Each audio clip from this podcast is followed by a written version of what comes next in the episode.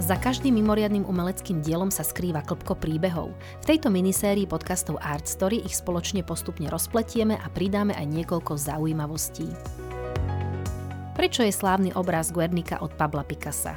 Je to iba slávou autora, jeho monumentálnymi rozmermi, alebo je v tom niečo viac? Volám sa Tatiana Poliaková, som návštevníčka virtuálnej galérie Art Story a pozývam vás počúvať ďalší diel venovaný umeniu. Našou sprievodkyňou do ucha je teoretička umenia Michaela Šimonová. Ahoj Miška, vitaj v štúdiu. Ďakujem. Dnes sa ideme opäť porozprávať o významnom umeleckom diele, naučíme sa ho čítať alebo rozumieť mu, alebo nejakým rôznym pohľadom na toto dielo. Opäť pripomínam poslucháčom, že si môžu toto dielo pozrieť cez link, ktorý uverejňujeme v popise k tomuto podcastu, kto by ho nepoznal alebo by si ho chcel pripomenúť. Budeme sa dnes rozprávať o obraze od Pabla Picassa Guernica. Dobre som to prečítala? Áno. Tak nám prosím ťa povedz na úvod niečo o vzniku tohto obrazu. No, vznik tohto obrazu sa spája s takou smutnou udalosťou, ale to zrejme naši poslucháči si spoja, keď si pozrú tento obraz, či už si ho otvoria v linku, ako si spomínala, alebo si ho teda vybavia vo svojej pamäti, ak ho niekde videli alebo niekde o ňom čítali. A práve toto dielo je podľa mňa dôležité ako jedno z prvých najvýraznejších antivojnových umeleckých diel, ktoré sa dostalo do svetového povedomia, lebo samozrejme tí umelci prejavovali svoje názory aj predtým, aj potom, čiže nebolo to prvé ani posledné, ale toto je dodnes také ikonické dielo, tak by sme to mohli nazvať. Takže preto si myslím, že by sme o ňom mali minimálne vedieť a možno zistiť, že fakt ten aktivizmus a prejavovanie svojho názora zo strany umelcov nie je iba modernou záležitosťou, ale že bolo tu s nami. Na začiatku bola smutná udalosť a to bolo konkrétne zbombardovanie mestečka Guernica, podľa ktorého je teda pomenovaný aj tento obraz počas španielskej občianskej vojny. A to bolo v roku devätnásť tridsaťsedem, čiže bolo to ešte pred vypuknutím druhej svetovej vojny, ale už vtedy, keď sa teda fašizmus dostával k moci vo viacerých krajinách Európy. No a práve tu vo Španielsku zúrila občianska vojna. A Guernica ako mesto v Baskicku, ktoré ešte stále bolo verné republike a teda odporovalo fašistickému režimu generála Franka, alebo teda vtedy ešte to nebol režim samozrejme, ale jeho chuťkam nastoliť takýto režim, tak bolo zbombardované nemeckými spojencami, alebo konkrétne pod taktovkou Nemcov, ktorí zároveň to využili na testovanie nových zbraní. A konkrétne to bol teda bombardovanie a takéto kobercové nálety, ktoré neskôr vo vojne aplikovali alebo teda využili proti napríklad Veľkej Británii, ale aj iným krajinám. Tak je to scéna, ktorá skutočne zobrazuje to utrpenie, aspoň tak sprostredkovanie, lebo Pablo Picasso vtedy žil v Francúzsku. Takže on tam priamo nebol, nebol ani niekde blízko, keďže on už tedy niekoľko rokov nežil v Španielsku. A dozvedel sa o tom práve z novín. Podľa toho, čo vieme, tak mu to mal prispovedať jeho priateľ a teda Picasso si následne prečítal novinový článok, videl nejaké fotky, ktoré boli čierno-biele a vtedy vlastne zmenil svoje zameranie, lebo on pracoval na diele pre výstavný pavilón v Paríži, ktoré bolo objednané tou španielskou vládou, ale tou republikovou, teda tá, ktorá zachovávala tradície, ale teda nebola profašistická. A on vtedy zmenil práve po tom, čo si prečítal tento článok a to, čo sa stalo, tak zmenil koncept. A začal teda pracovať na samotnej, teda Guernike a na zobrazovaní tohto utrpenia.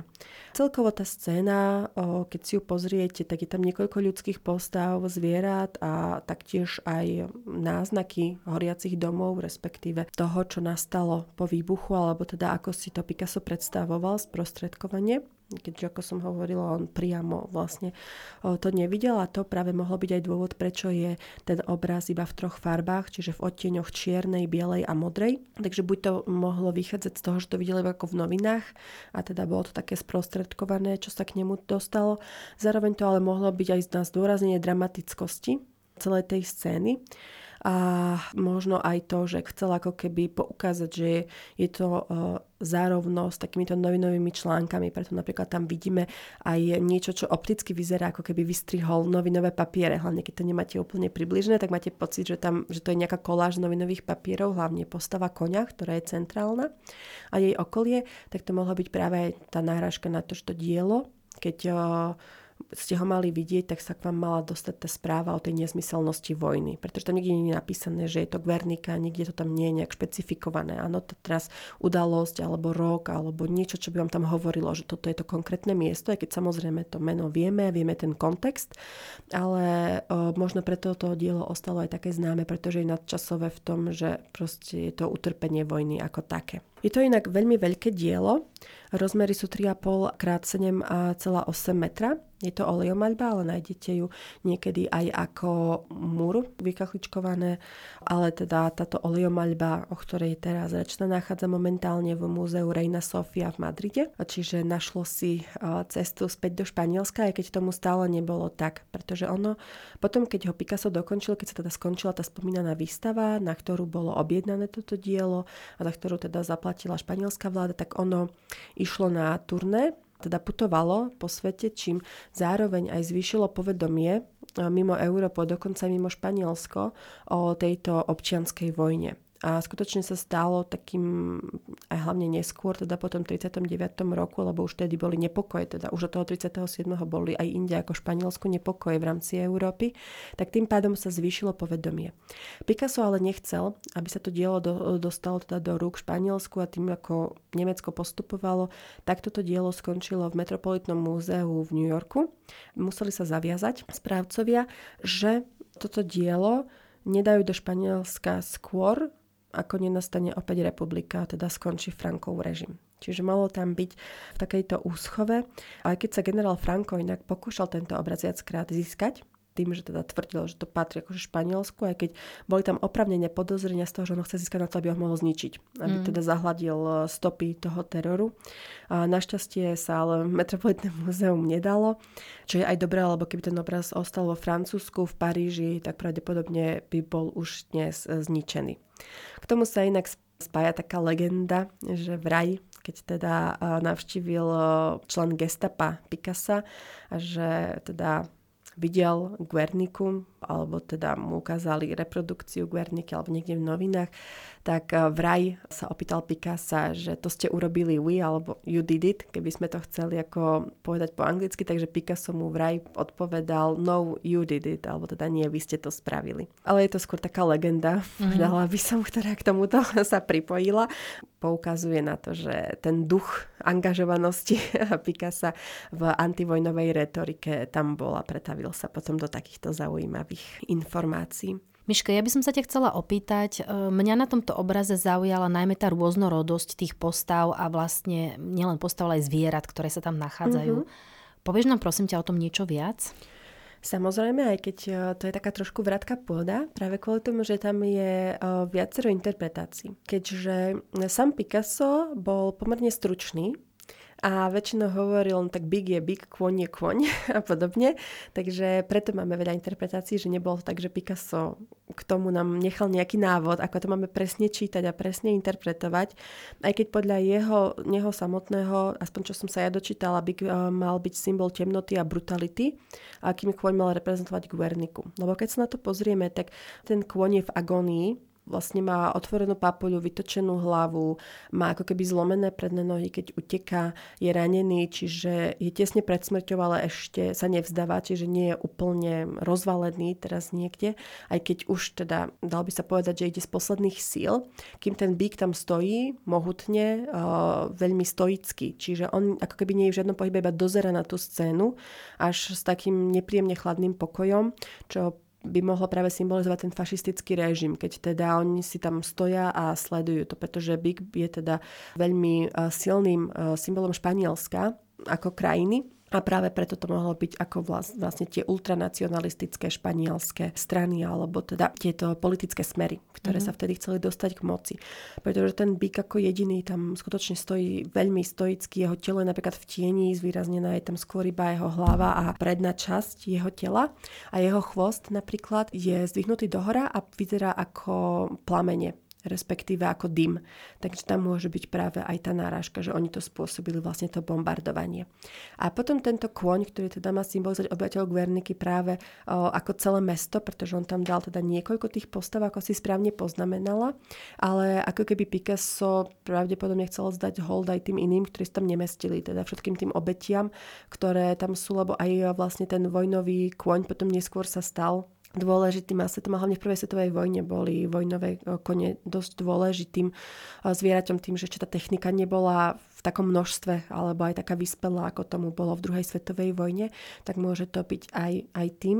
A zároveň tam máme takú skrytú holubicu medzi nimi, alebo teda vtáka, ktorý sa najčastejšie interpretuje ako holubica. Je presne medzi koňom a medzi bykom, ale je v pozadí, ako keby zatretá za čiernou. Čiže musíte trošku napnúť zrak, aby ste ju tam videli.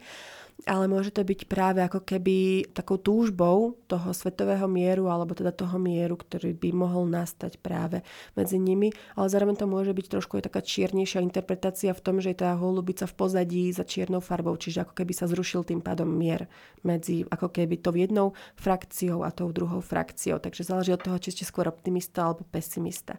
A je ťažko povedať, že možno ako to ten Picasso myslel, keď vtedy v tom tridsiatom siedmom zrejme sa v Európe nežilo úplne ideálne mm. v takýchto časoch. No a potom, keď prejdeme od tých zvierat, ešte by som možno jednu vec kým spomenula. Keď sa pozriete bližšie na tento obraz, tak keď sa pozriete na papuľu toho koňa, tak tam vidíte skrytú lebku. A to sú práve jeho nozdry a horné zuby tohto koňa, tak keď si zakriete zvyšok toho obrazu, tie nozdry sú teda v tvare lebky, čo nám opäť len poukazuje na to, že skutočne ten kôň pravdepodobne symbolizoval tie obete vojny.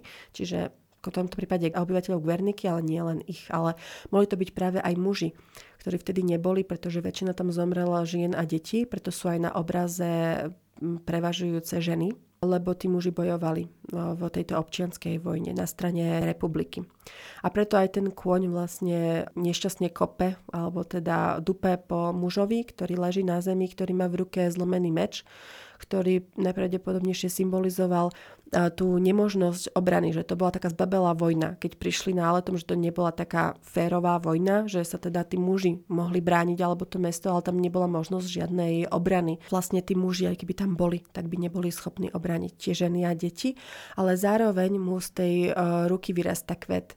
Takže skutočne ten Picasso ako keby tam zašifroval nejaké takéto odkazy na tú nádej a tú vieru, čo sa nakoniec ukázalo, že mal práve do určitej miery, pretože tá druhá svetová vojna teda skončila ako skončila, aj keď samozrejme Franco sa držal pri moci dlhšie. Takže opäť bol to také hrozostrašné, pesimistické, ale snažil sa poukázať ako aj na tú hrôzu a na tú neférovosť a na druhú stranu aj na tú nádej, ktorú teda oni ako keby dali možno položením tých životov práve tí bojovníci, že oni dali nádej. A ďalšie postavy sú ženy. Jedna taká výrazná postava, ktorá je priamo pred bíkom, tak to je žena, ktorá má na rukách svoje mŕtve dieťa a ktorá veľmi narieka. Táto forma zobrazenia veľmi pripomína práve pannu Máriu, ktorá plače nad mŕtvým Ježišom, už teda dospelým, alebo tzv. Pieta. A to práve môže byť tá náražka teda na to opätovné utrpenie matiek s tým, že táto matka plus tento kôň, keď sa im pozriete do úst, tak tam majú ako keby taký trň alebo osteň na miesto jazyka.